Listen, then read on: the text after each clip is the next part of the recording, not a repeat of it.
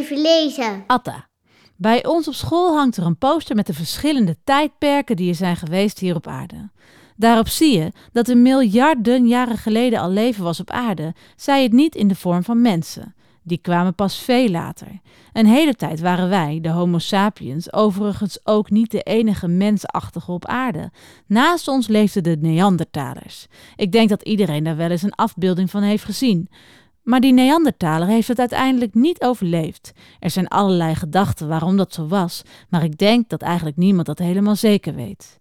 In het boek Atta van Jolien Jansing gaat het over de Neandertalers. En niet alleen over hen, maar ook over de Hoï's en de Mengels. Atta is een mengel, een mengeling tussen een Hoï en een Neander.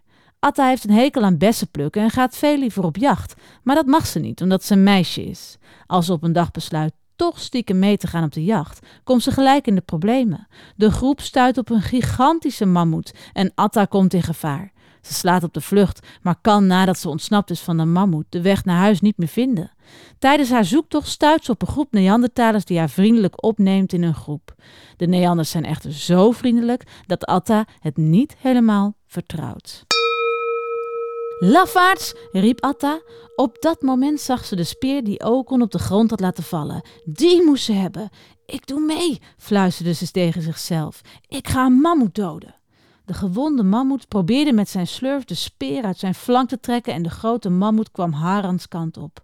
Houd Stol bij zijn nekvel, laat hem niet los, zei Atta tegen Okon, waarna ze het veld opliep en het opstuivende zand in haar ogen voelde prikken. Nee, Atta, hoorden ze hun leider roepen, maar ze moest dit gewoon doen. Ze was geen klein meisje, ze was Atta de mammoetjager. Terwijl Haran terugtrekken in het woud riep, rende ze op het grootste beest af. Ze was doodsbang, maar krijste al haar angst uit haar lijf. Op enkele meters afstand hield ze stil. De hete, walgelijke mammoetstang kwam haar tegemoet. Het beest merkte haar op, maar besteedde nauwelijks aandacht aan haar. Hij dacht vast dat ze hem geen kwaad kon doen, omdat ze een meisje was. Kom op dan, schreeuwde ze. Stom beest, kom op als je durft. Ze stampte als een gek met haar rechtervoet op de grond en hield toen haar speer schuin omhoog in de richting van de grote mammoet.